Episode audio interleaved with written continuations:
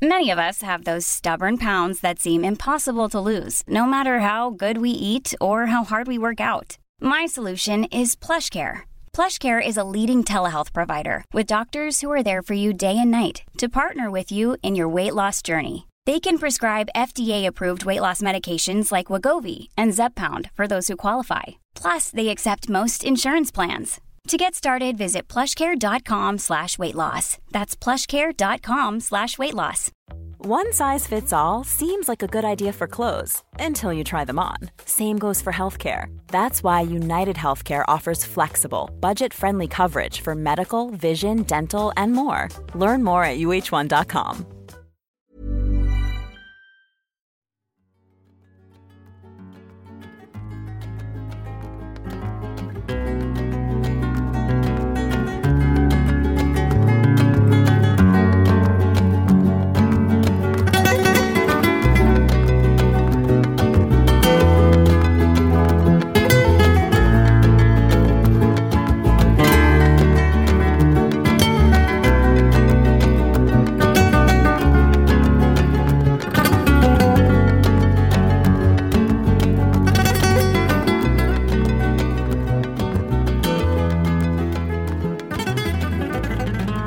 Välkomna till ännu ett avsnitt med Sektpodden. Jag heter Emma Genbeck, är före detta medlem och pastor i Knutbysekten. Numera driver eh, jag och Rigmor Sektpodden.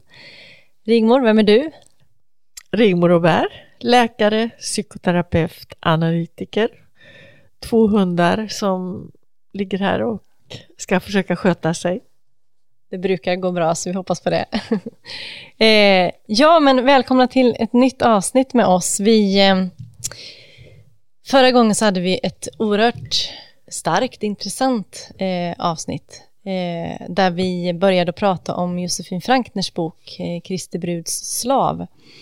Eh, och vi har valt att liksom, ja, gå igenom olika delar i boken och, och reflektera och prata omkring eh, den. Och vi, i förra avsnittet så talade både du och jag om också vår relation till Josefin. Så att eh, där kan mm. man höra den, för vi har båda två relationer till Josefin, vilket är viktigt att, att komma ihåg när vi pratar om det här. Så är det. Mm. Jag lärde känna Josefin först efter att sekten var upplöst, men ni två har känt varandra i många, många år. Mm.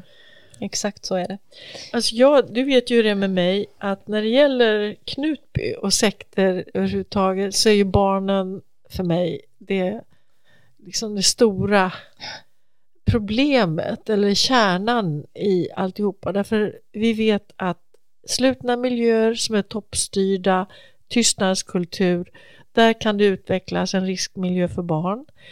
Eh, jag visste att det var så i Knutby jag fick ju ögonvittnen, när flera ögonvittnen hade varit med när eh, en av de ledande männen misshandlade barn.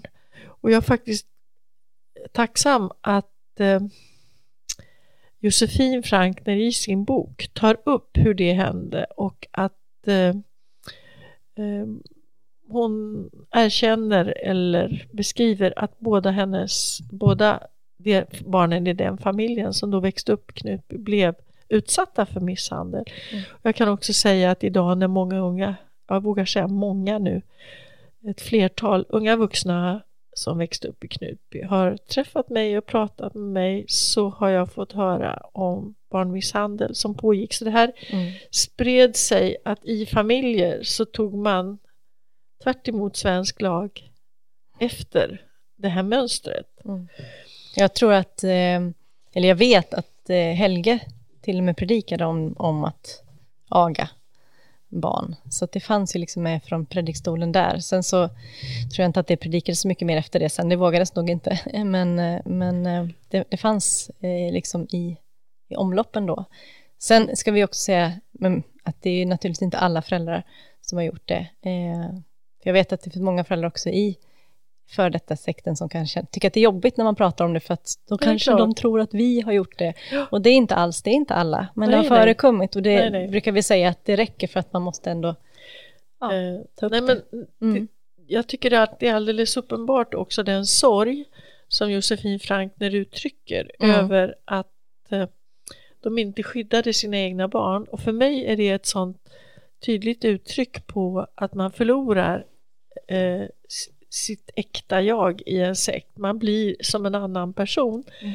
Och därför att, att skydda sina barn det är nog en av de absolut starkaste instinkter och önskningar som en förälder i vanliga fall har. Ja. Men här kom det någonting annat emellan som var viktigare. Mm. Ja, det, och det är, jag, kan ju, jag kan ju säga att jag eh, kan vittna om de vänner jag har kvar från, från eh, Knutbytiden som kan också, eh, det var ju fler som, som på något sätt miste sina barn Eh, vissa miste de rent fysiskt, att man inte fick ha dem nära sig, för att man blev fel och allt det här. Men det var också de som, ja, de var så upptagna med allt som skulle göras i, i sekten, så man liksom missade barnens uppväxt, vilket är en stor sorg. Mm. Eh, när man inte har minnen kanske av sina barn som små. Eh, men det är bra det här att du tar upp minnen därför att i en sekt så utvecklar många, jag säger inte att alla gör det, men många utvecklar liksom en ny, en ny identitet och då menar jag ett nytt tänkesätt, ett, ett, annorlunda känsloliv, eh, ett annat sätt att bete sig. Och det är det som vänner från förr och familjemedlemmar brukar reagera mot och de säger liksom, jag känner inte igen jag känner inte igen min bror eller min dotter. Eller, mm. um, och det är också så intressant då att, uh, tänker jag, när många frågar dig och mig här om, är det inte en viss personlighet? Är det inte en viss typ av människor som går med i en sekt? Och vet du, jag kan förstå den undran därför att medlemmar i en sekt blir väldigt lika varandra. Vi utomstående har ju intrycket att eh, de påminner om varandra och då tänker mm. man sig att de är sådana här. De har alltid mm. varit mm, sådana, sökt sig samman där. Ja. Och nu när eh, Knutby Philadelphia upplöstes så är det ju så intressant att se hur olika ni är. Mm. Och var, mm. när, när ni kom. För nu när, jag ser ju det att eh, nu blir ni undan för undan er själva. Vad säger du om det? Ser du den processen? Nej, ja, och jag kan ju, jag som på något sätt har sett eh, de flesta ändå komma, eftersom jag var med ganska tidigt så har jag sett de flesta komma. Jag vet ju väl att det är väldigt olika typer av personligheter som har samlats i Knutby. Det är inte alls en sorts person, utan det fanns, finns allt ifrån de som kanske är lite lätt, eh, om man nu ska säga godtrogna, till de som är jättekritiskt tänkande, till de som... Alltså det var en väldigt bredd på personligheter skulle jag säga. Eh, men vi blev jätte, alltså vi blev verkligen likriktade med mm. tiden. Mm. Och det kan jag ju se idag med, med facit i hand när man liksom tittar tillbaka. Att eh, vi, vi lärde oss ju allt ifrån att vi klädde oss likadant, hade samma mm. sätt att prata, till samma maner, till att vi tyckte likadant och, och hade samma mål och man blev, ja, blev väldigt likriktade. Så jag förstår att människor kan tycka att det är en viss typ, men man men det är nog inte en viss typ, utan man blir ja, en man viss blir typ. en viss typ. Mm. Och, det, och det är där jag tänker att eh, när du beskriver att ja, vänner från den tiden idag kan sörja över att de inte riktigt minns sina mm. egna barns eh, småbarnstiden med sina egna barn. Och då har det att göra med att man inte är sig själv. Därför i, det är en sak att minnas vad man har lärt sig på en utbildning, vad man har läst in och tenterat av och så. Men minnen av medmänniskor, av barnen särskilt, och då lagras det i nervsystemet på ett annat sätt. Det är knutet till känslostarka stråk, alltså delar inom själen eller i sinnet som är känsloladdade. Där ligger de här starka bilderna. Mm. Och det var precis en, det var precis det som var en del av det ni fick träna bort i den här anpassningen. Mm. Mm. Och det beskriver, om man läser på sidan 94 i Josefin Frankners bok Kristi bruds slav, mitt liv i sektens hjärta, så skriver hon så här. Eftersom min plats var vid Kristi bruds sida drevs jag från att knyta an till min egen familj det var bekvämt för Åsa när Samuel och deras dotter då, som hon har ett annat namn på här.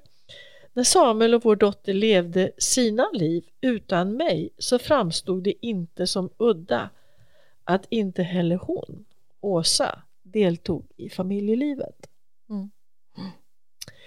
Och då tänker jag ju på att eh, Åsas och Patriks son, han trädde fram i eh, SVTs dokumentär om Knutby och berättade att han hade önskat en familj där man satt och åt middag tillsammans och var som en, som han tyckte, som en vanlig familj.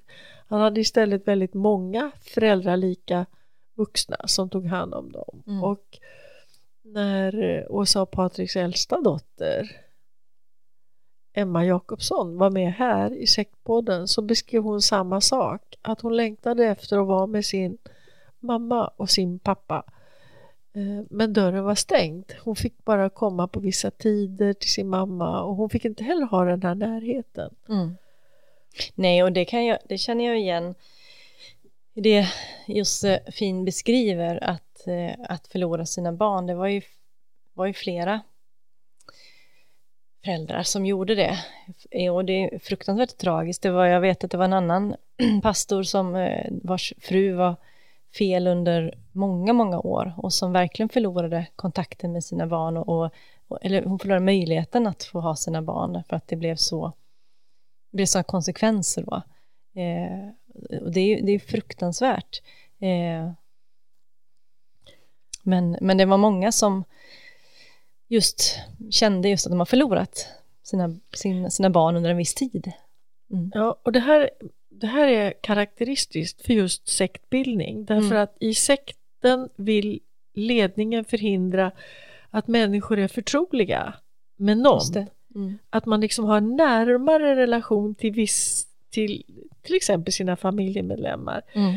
Därför då tänker man högt ihop och då pratar man med varandra och då kan det komma upp små, vad kallade ni det i Knutby, upprorsandar eller vad kallades det för? Ja, tvivel eller uppror. Tvivel, eller, ja. ja, ja mm, antibrudanden och allt vad det kallades, ja. som inte var tillåtet. Mm. Så därför så brukar man motverka familjestruktur. Mm. Man brukar motverka ett romantiskt förhållande mellan man och hustru, erotiskt förhållande, den närheten, för då blir det plötsligt, eller då blir, uppstår ju den här närheten, att man är förtrolig med varandra. Mm.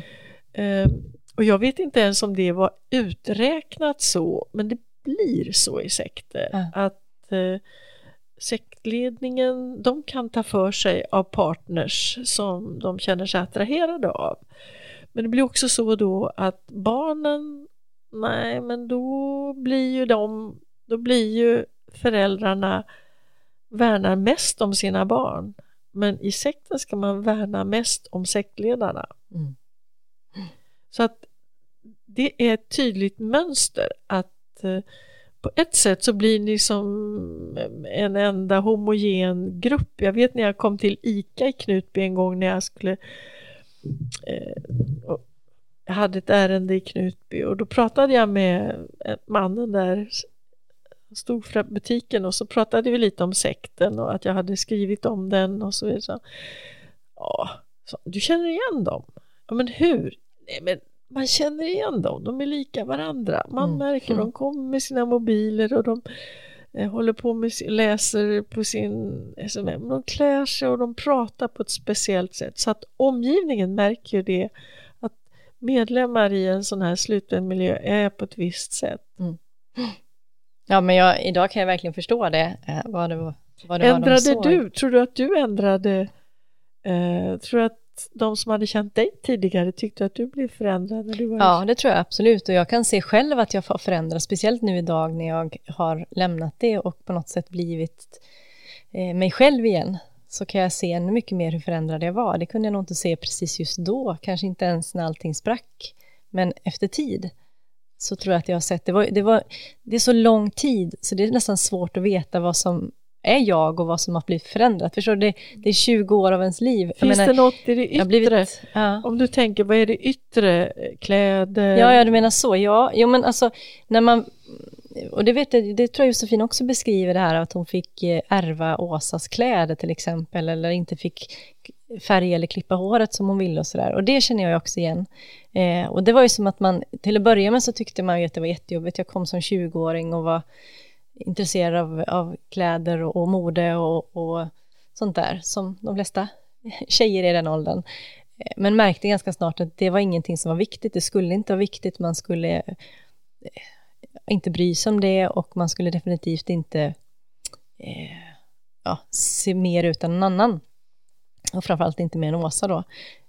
Så då la man ju ner, till slut så tror jag att man, man, lägger ner den delen av sig själv och slutar bry sig om, det är lättare, om jag, om jag inte bryr mig om hur mitt hår ser ut så blir jag heller inte ledsen när någon klipper det och det ser konstigt ut.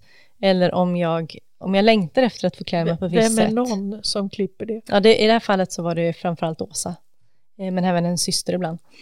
Eh, men, men eh, eller att man då tycker om en viss stil på kläderna men aldrig får ha det, då blir det ju jobbigt. Men om man istället struntar i det, jag lägger ner det, det, inte, det betyder ingenting för mig, man liksom karvar bort den delen av sig själv, så blir det inte jobbigt. Och så, så gjorde man med många grejer, inte bara eh, hår och kläder, utan eh, många saker som var betydelsefulla i livet. För att överleva gör man det. Eh, annars blir det för jobbigt att inte mm få det. Eh, men, och för mig var det ju så att när det, men det kom till en viss punkt, när jag liksom inte, som jag inte lyckades karva bort. Jag lyckades ju inte karva bort känslan av att vilja ha mina barn nära. Eh, och det var väl därför jag åkte ut också. Men eh, så, så visst förändras man. Jag tror vi alla har förändrats som var där. Eh, jag tycker det var väldigt jobbigt att läsa faktiskt när Josefin beskriver att eh, Åsa Waldau äcklades av att Josefin ammade sin lilla pojke. Mm. Så när hon ammade pojken och så tyck, reagerade Åsa, Kristi brud, då mot och beskriver det här på sidan 108. Jag läser inte om det för jag tycker det är så mm. svårt mm. men hon beskriver liksom att eh, ja, hon började tycka illa, hon liksom anammade Åsas ord. Så hon började äcklas och skämmas över sin egen kropp mm. och sina bröst och eh, så att man liksom bröt den här bröt den här naturliga intimiteten mellan mor och barn. Mm. Uh. Ja, nej, men den, den, den, jag håller med om att den är fruktansvärt att, att läsa om. Jag vet ju i efterhand när vi pratade om hur det där var. Eh, och, och Jossan beskrev just hur, hur, eh, hur det var. Hon, hon, beskriver det i boken också, hur de sov eh, inför förlossningen och alltihopa, hur de fick sova på golvet eftersom de hade samlats där inne hos, hos Åsa i hennes sovrum då. Då var det ju Jossan och Samuel och sen var det ju Patrik och Maria som bodde tillsammans. De låg på golvet och Åsa låg ensam i dubbelsängen. Och sen så fick hon då eh, sitt, sin lilla pojke, eh, Jossan, och skulle hantera det med en Åsa som blev mer och mer, eh, vad ska man säga, äcklad och eh, störde sig på allt tror jag som Jossan och bebisen gjorde. Så det, det, det var verkligen Ja, det är en fruktansvärd det här, det här med att sova, jag vill kommentera det också, ja. det är också så konstigt sekt.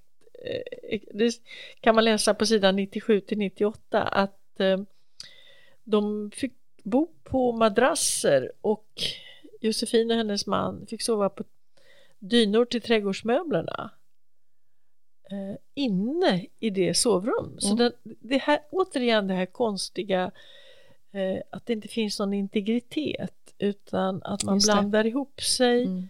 och sen blir ju det övertydligt när det framgår att Åsa vill ha sällskap på toaletten. Mm. När hon vaknar på eftermiddagarna så vill hon äta frukost och uträtta sitt, sina behov på toa tillsammans med medlemmar, inte bara eh, de här uppvaktande tärnorna, tjänarinnorna utan faktiskt Urban var också, skulle också vara med och tjänstgöra inne i, på toa.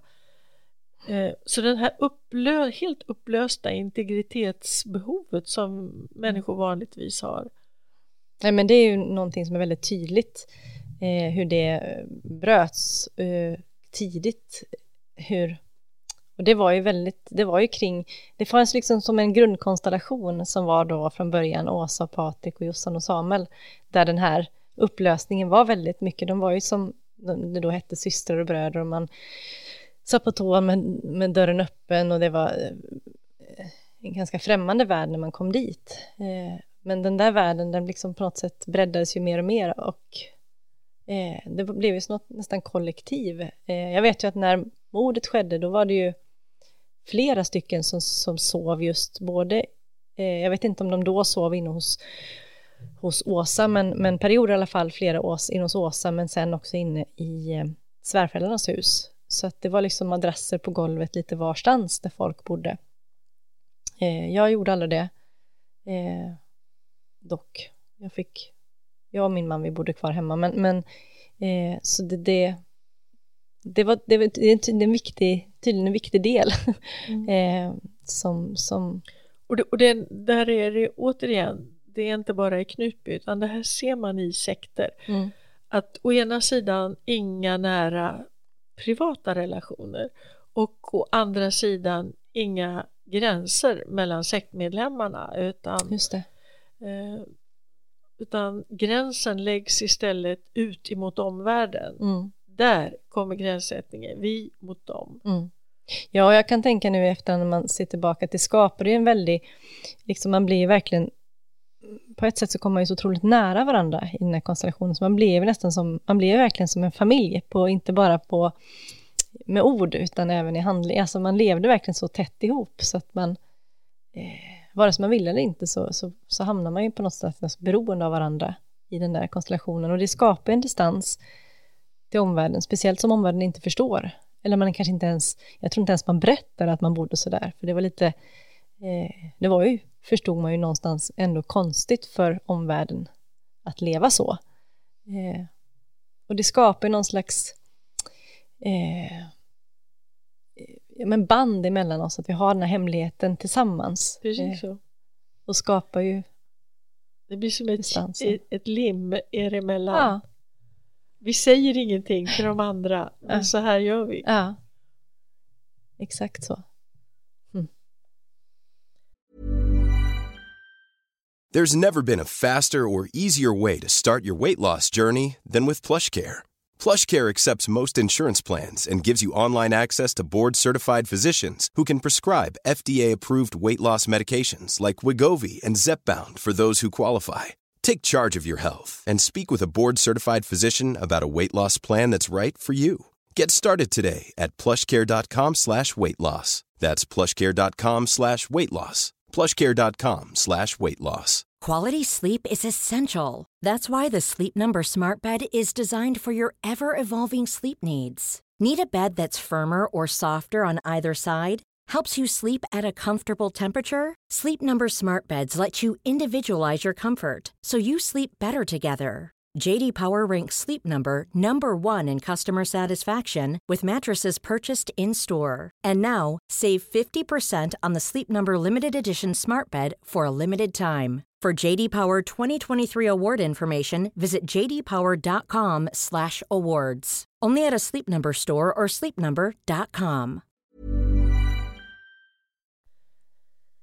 Sen eh, var vi nog inne på det i förra avsnittet att eh, Josefin blev fel utfrusen under en väldigt lång tid. Så att hon bodde, eh, var då delvis separerad med sin man, de skulle inte ha någon när, närhet. Det gjorde att de bodde inneboende hos mannen som blev skottskadad när mm. Sara Svensson sköt mordnatten 10 januari 2004. Eh, då hade Josefin Frankner varit utstött eh, nästan lika länge som Sara visade sig. De visste ju ingenting om varandra men de befann sig i liknande och eh, jag tänkte på om man läser, om jag får läsa på sidan 126 så beskriver Josefin ett tillstånd som jag menar är så nära psykos så att eh, den diagnos som Sara Svensson fick eh, av den psykiatriska rättspsykiatrin man undrar nästan om Josefin skulle kunna ha fått en liknande diagnos om hon hade blivit undersökt under den här tiden. Mm. Får jag läsa en, Mm. ett kort avsnitt här på sidan 126 som sagt. Dagarna gick, även detta skammens år. Jag hade övertygats om att jag var förtappad. Att jag hade syndat så grovt att jag var bortom räddning. Det låg i luften att jag skulle triggas till att bli psykiskt sjuk. Och det var som bäddat för att det skulle lyckas. Jag var deprimerad och fylld av grubbel. Vid ett tillfälle fick jag för mig att Jesus kommit tillbaka, hämtat alla de andra, men lämnat mig kvar, helt ensam. Känslan av övergivenhet grep tag i hela mig, som om mitt liv var över. Det gick så långt att jag inte visste om jag orkade leva längre. Självföraktet och ångesten inför framtiden som utstött blev för stort. Jag blev allt mer säker på att jag skulle hamna i helvetet utan min familj. Varför gick jag inte bara därifrån? Det är lätt att tänka för någon utifrån. Men jag var säker på att jag då skulle kastas ut bortom räddning som till en kolsvart rymd, tom rymd utan någonstans att landa. Jag skulle förlora min man och mina barn. Jag saknade förmågan att se på min tillvaro utifrån. Att det fanns något som existerade i världen utanför denna lilla krets. Mm. Det, den beskrivningen har man ju hört flera som har haft. Den är Mm. otroligt otäck. Mm. Eh, men jag håller med om att eh, när hon beskriver det så är det ju ganska likt faktiskt det som Sara beskriver av hur hon kände det. Mm. Eh, Och just ensam- ensam. Just ensamheten. Det är nog så att Jesus har varit här Ja. och alla är borta och jag är kvar. Då Mm. är man i ett existentiellt tomrum redan Ja. när man har tappat tiden och kontakt med verkligheten. Ja. Ja, den, det, den är otäck. Eh, Ja.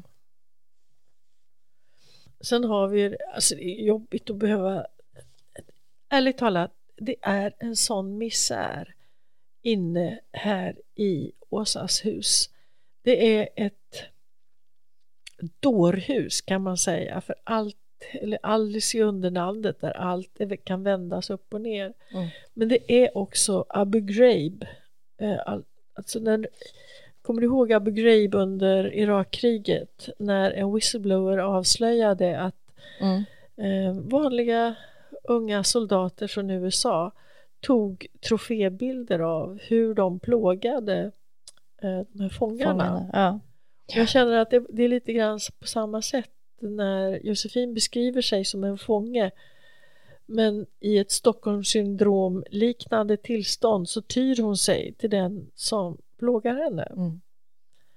Ja, och sen det här otäcka med att, jag tänker på, när vi, även när vi pratade om Ghraib så pratade vi också om Stanford Prison Experiment, hur man också när man, när man blir satt som ledare och de andra är fångar, då blir man själv eh, den som eh, utför eh, orden om att, eh, ja, kanske inte misshandla, men i alla fall förnedra. Eh, och precis på samma sätt blev det ju Knutbyet. Vi, eftersom vi åkte det här som vi pratade om rätt och fel och upp och ner i hierarkin, så var ju den som var lägst ena dagen kunde vara högst, inte högst, men hö, högre upp den andra dagen och ge sig på den som var lägre och nästa dag var det nästas tur. Så ingen var ju, ju säker och eh, man blev eh, ett monster bitvis mot varandra. Eh, och ingen liksom gick säker det heller. Och det är också så otäckt att man ena stunden kan vara ett sånt totalt offer för att i nästa stund själv ge sig på Ja. någon annan.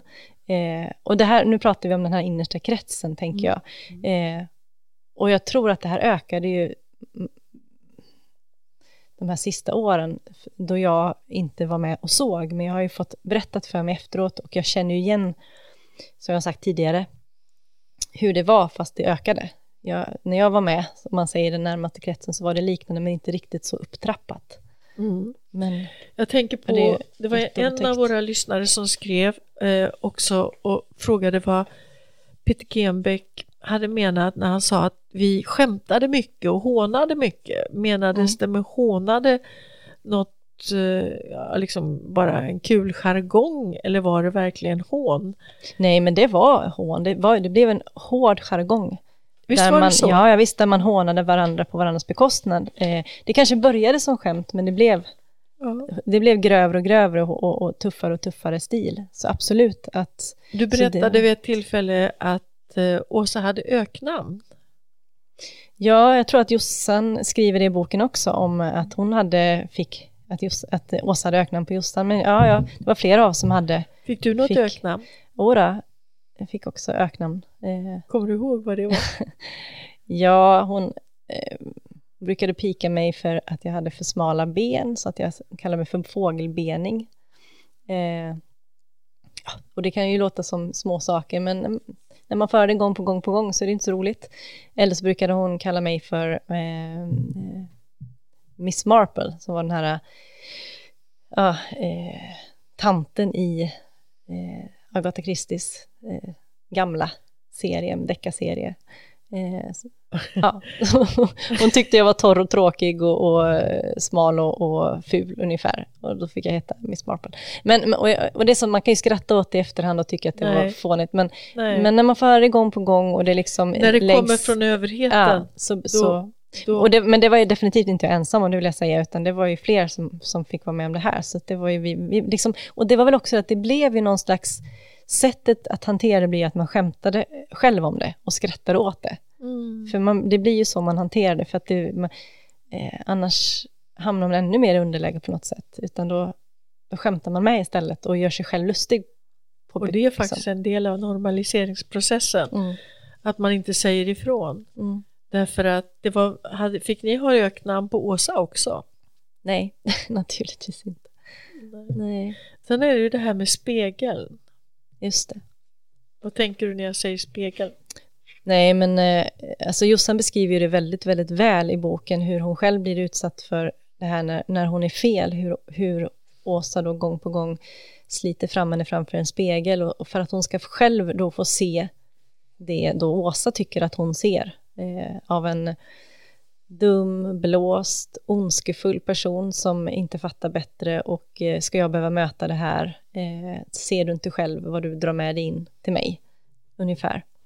Eh, och det tror jag vi alla som fanns där fick vara med omgångar om att eh, bli, ja, bli behandlad på det sättet. Eh, Jag vet att Josefin sa en gång till mig att hon, kan, hon har fortfarande svårt att se sig själv i spegeln. mm, För att i, på sidan 199 där hon skriver om det så säger hon att hon utsattes för det fler gånger än hon, än hon kan räkna. mm, Men också ser att eh, särskilt två av hennes medtjänarinnor drabbades av samma sak. Även om inte det var lika ofta. Eh, men det här är ju, och det här är ju som du säger, Stanford Prison Experiment. Det här är när en person, och här var, den pågick bara knappt ett par veckor så avbröt man det för det uppstod de här sadistiska beteendena och också misstänksamheten emot de som skulle spela fångar. Det var ju vanliga studenter som slumpvis blev mm, inordnade i att vara vakt eller vara fånge, vakt eller fånge. Mm. Och i det här fallet så har vi en som är vakt eller överhet år ut och år in. Mm. Och eh, då stannar inte den här processen eh, för Åsa Wall. Hon kan inte hejda sig utan hon lämnar ju ett avtryck och ett minne som är det, den skarpaste belysningen kommer ju just ifrån Josefin Frankner som var hennes slav. Att hon Mm. måste till och med Alltså det, för, förnedringen är, är så maxad på något sätt så man nästan det är nästan svårt att läsa boken men ändå så Mm. Ja, men jag- viktigt att det blir sagt. Absolut, och jag kan ju till och med, jag menar, även då, eh, när man var så inne i allting och inte var klar över, överhuvudtaget, så kan jag, jag kan ändå minnas hur jag bitvis tyckte att det var fruktansvärt elakt gjort saker. Mm. Fast jag vågade inte säga ifrån. Och det är ju det som man får leva med. Men, men, men eh, jag, jag kan verkligen minnas hur jag tänkte att så här, det, här är ju, här, det här är ju elakt. Visst. Eh, och, och nu i efterhand så ser jag hur- mycket, otroligt mycket mer elakt det var än vad jag ens fattade då naturligtvis. Men redan då kunde jag ändå eh, liksom ana det. För så illa var det. Att man började, liksom, det började lysa igenom mer och mer ju värre det blev. Att det här är inte, och det var ju ändå då, eh, ja, innan 2010. För 2010 fick ju inte jag längre träffa Åsa, så det var innan dess till och med. Så att, eh, att det sen blev så mycket värre kan jag verkligen förstå. Och jag lider med de som fick vara kvar. Ja, Det är alltså, fruktansvärt att de, att de, vad de har fått stå ut, de som, som inte slapp undan, som jag faktiskt gjorde. Det, Det är väldigt konstigt också att de här sektledarna eh, suger ut människor ekonomiskt på samma sätt. Det börjar ju med att de säger sig representera gudomen och höra, tänker nu på Bhagwan-rörelsen, Osho-rörelsen, deras guru.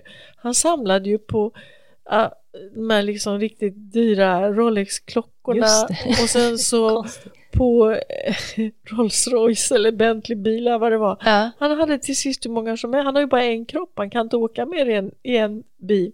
Och han har bara två armar, han kan inte använda mer. Men att man då samlar ja, in. Varför gör man det? Och det gjorde ju Åsa Walda också. ja. Ehm, det, det, hon, på sidan 164, om jag Mm. får läsa igen Mm. här. ehm, hon, alltså Åsa, hakade till exempel upp sig på personer som inte gav henne presenter som dög och pekade ständigt på Urban som det goda exemplet. Jossan, la du märke till vad den familjen gav mig på jula, i julklapp? Ja, jag tror det. Irriterat rabblade hon upp det som familjens döttrar fått i julklapp. Fattar de inte vem jag är? Kolla här. Hon höll upp sina presenter.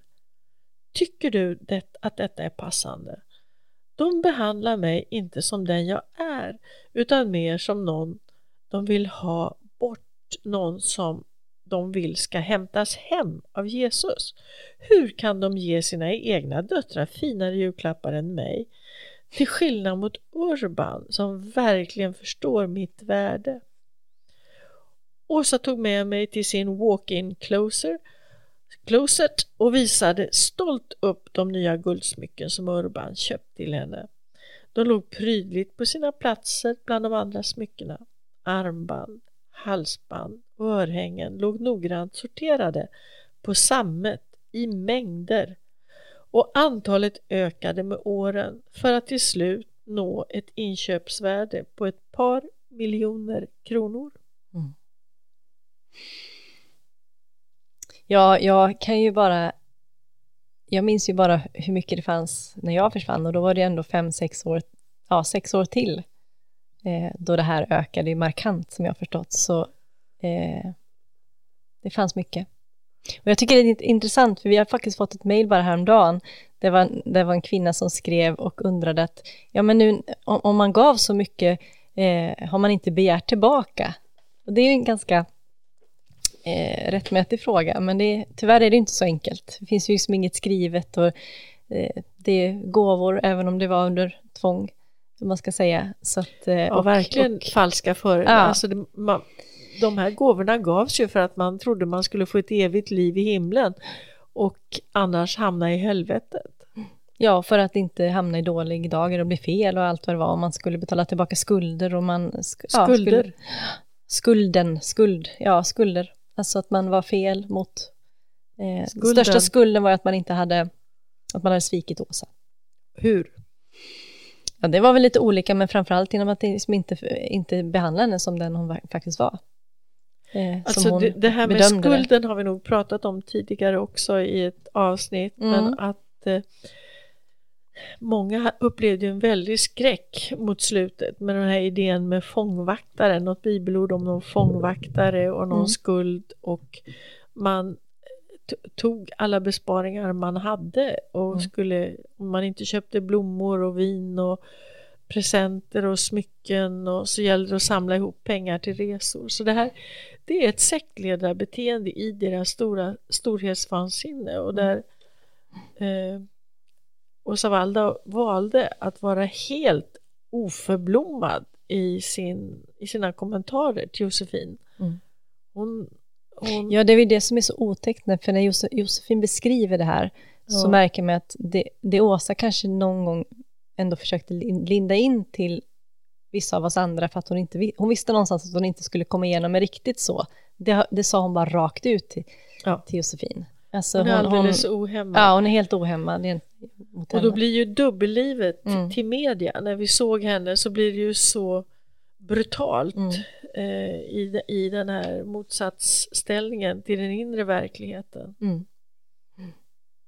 Och jag tycker också det är, det är otäckt också att se, men jag vet ju att människor som inte var nära i den inre kretsen, om de skulle beskriva Josefin under den här perioden, ja. så skulle de ju beskriva henne som en stark, glad, framåt, eh, eh, eh, en kvinna som hade makt och som var den som liksom eh, bestämde och styrde. Eh, och det Jossan beskriver är ju att hon var otroligt eh, tilltufsad, rädd och mådde verkligen jättedåligt. Och det, det är skrämmande hur man som människa kan klara av att hålla uppe två stycken sidor under en sån här press. Eh. Men det, det är också väldigt karaktäristiskt för toppstyrda kriminella organisationer att eh, ledaren har någon förtrogen som vet eh, hur det går till på hemmaplan och som har anpassat sig helt i den rollen. Eh, det är lite grann som, om du minns Gudfadern, filmerna. romanerna och mm, filmerna. Mm. Med, och, och, det var likadant hos er tänker jag. Mm. Och eh, Josefin har därför, det här blev det mest skarpa, eh, de skar, hårdaste belysningen av Åsa Walda. Och jag menar den dag Åsa Walda tillfrisknar eh, socialt, emotionellt, eh, tankemässigt, då kommer hon att ge tillbaka den här juvel och smyckesamlingen om den finns kvar. Mm. För att det här är orättmätigt. Gör hon inte det så får hon leva med det här porträttet som en slags slutomdöme. Mm. Ja, den här boken i alla fall, en otroligt eh, bra beskrivning. Jag känner ju igen eh, den eh, Åsa som Jossan beskriver eh, om än i ännu skarpare ordalag. Eh, och eh, jag tycker att eh, det är bra att det presenteras så tydligt och jag tror att det är just Josefin som kan göra det, som har varit på något sätt nära Åsa i så många år. Eh.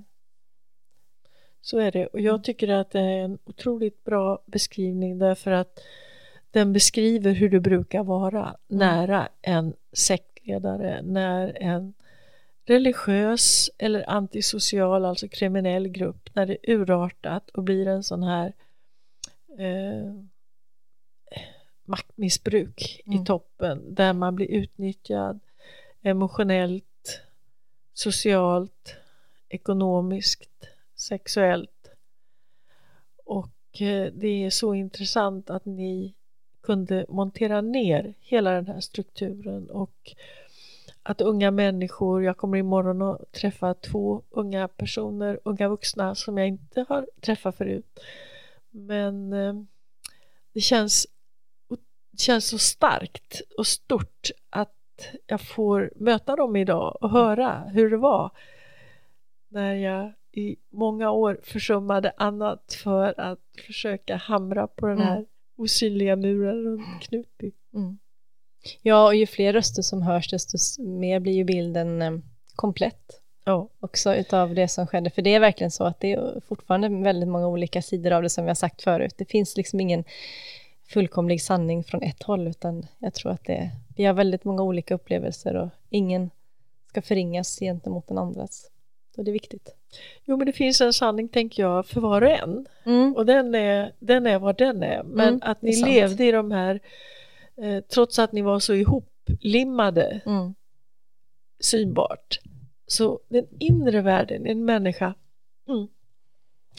den inre världen, vi har ju en värld som vi då delar med varandra och vi ser samma verklighet och Men sen har man sin inre värld och vad man gör av den världsbild, den människosyn, den självbild man får det kan vara ju väldigt olika. Mm. Och då är det allra mest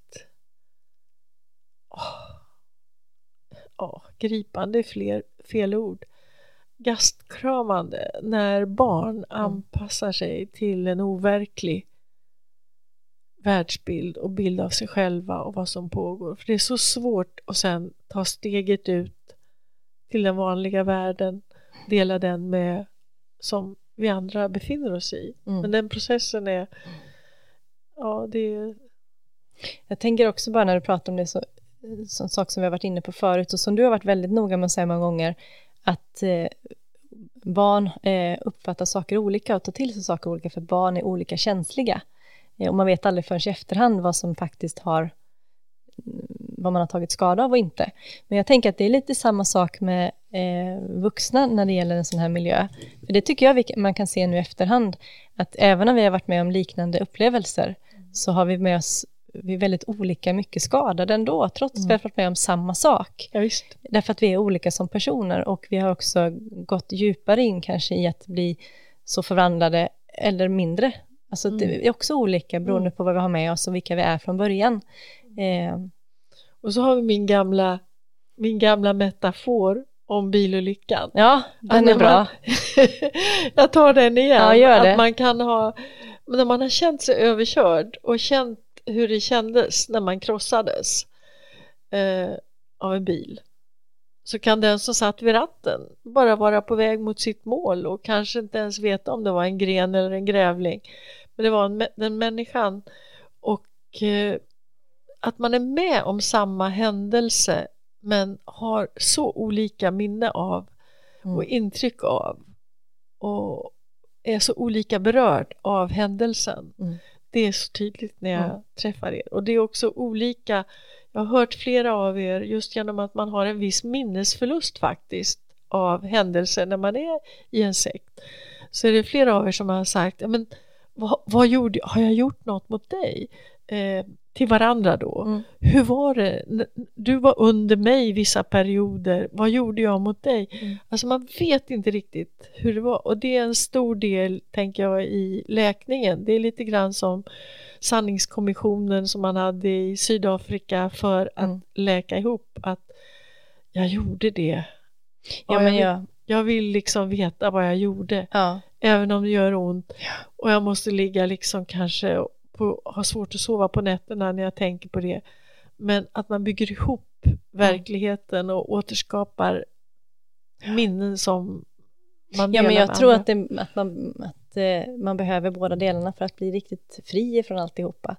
Man behöver dels få tala ut om sig själv som det offer man var och hur ont allting gjorde, hur man har blivit skadad, men också ta på sig ansvaret för det man faktiskt gjorde gentemot någon annan. Även om jag inte menade det eller ville någon annan illa, eh, så har jag varit med i en, i en grupp där, där konsekvenserna blev att vi gjorde illa varandra. Och det behöver man också ta. Men det är som du säger, det är lättare att komma ihåg vad man själv har blivit utsatt för, än vad man gjorde mot någon annan. Mm. Det, så är det ju bara. Mm. Och därför behöver man, tror jag, väldigt medvetet och aktivt eh, liksom ta tag i de bitarna också. För det är inte lika orkar. lätt. När man orkar, ja. När man orkar. Och det går Precis. olika fort tänker jag Ja. för olika personer. Verkligen. Ja, Rigmor, jag vet inte om jag orkar prata om det här längre nu känner jag. det här Nej, är du- maxat. Vi skulle, vi Ja. skulle sluta med något positivt. Ja. Men vi, det, vi tackar för Ja. Josefin Frankners bok. Absolut. Och eh, vi, kun, vi läste den för Mm. flera veckor sedan när Mm. den kom ut båda två. Men vi Mm. var tvungna att vänta en tid innan vi kände att Smältade vi lite. ja, smältade lite för att den är så uppskakande. Ja, jo, men det, det, det är både uppskakande att läsa om hur Josefin hade det och också uppskakande för att det väcker många minnen. Så, det, så är det. det. Ja. Tack för idag kära lyssnare och eh, gå gärna in på Facebook och titta på oss där och gilla oss och häng med och även på Instagram. Så, och skicka era mejl till oss, sektpodden gmail.com så läser vi och tar del av era tankar. Tack så mycket för idag. Hej då!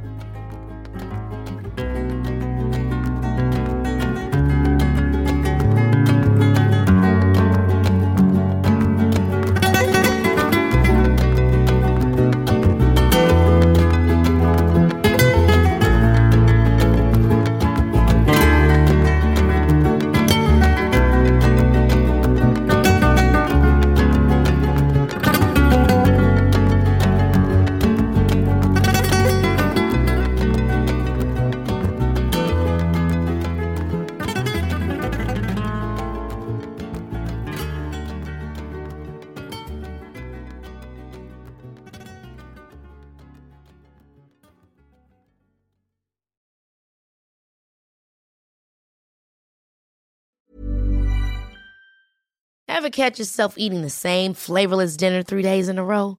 Dreaming of something better? Well, HelloFresh is your guilt-free dream come true, baby. It's me, Gigi Palmer. Let's wake up those taste buds with hot, juicy pecan-crusted chicken or garlic butter shrimp scampi. Mm. Hello Fresh. Stop dreaming of all the delicious possibilities and dig in at HelloFresh.com. Let's get this dinner party started.